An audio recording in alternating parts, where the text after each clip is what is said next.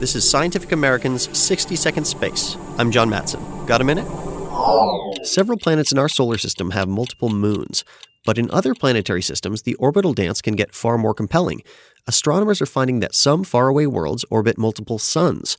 Lots of stars are bound up in binaries where two stars orbit each other, and astronomers using NASA's planet finding Kepler spacecraft recently found two different binary star systems that each host a planet. The idea of such circumbinary planets has been a popular one in science fiction.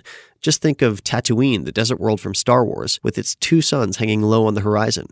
The newfound planets Kepler 34b and 35b are gas giants about three quarters the diameter of Jupiter.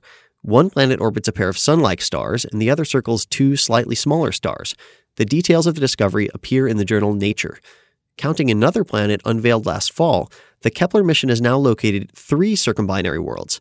The researchers estimate that millions of circumbinary planets, similar to Kepler 34b and 35b, must exist in the galaxy, which means science fiction is once again becoming science fact. Thanks for the minute. For Scientific American's 60 Second Space, I'm John Matson. You're Blocking the suns.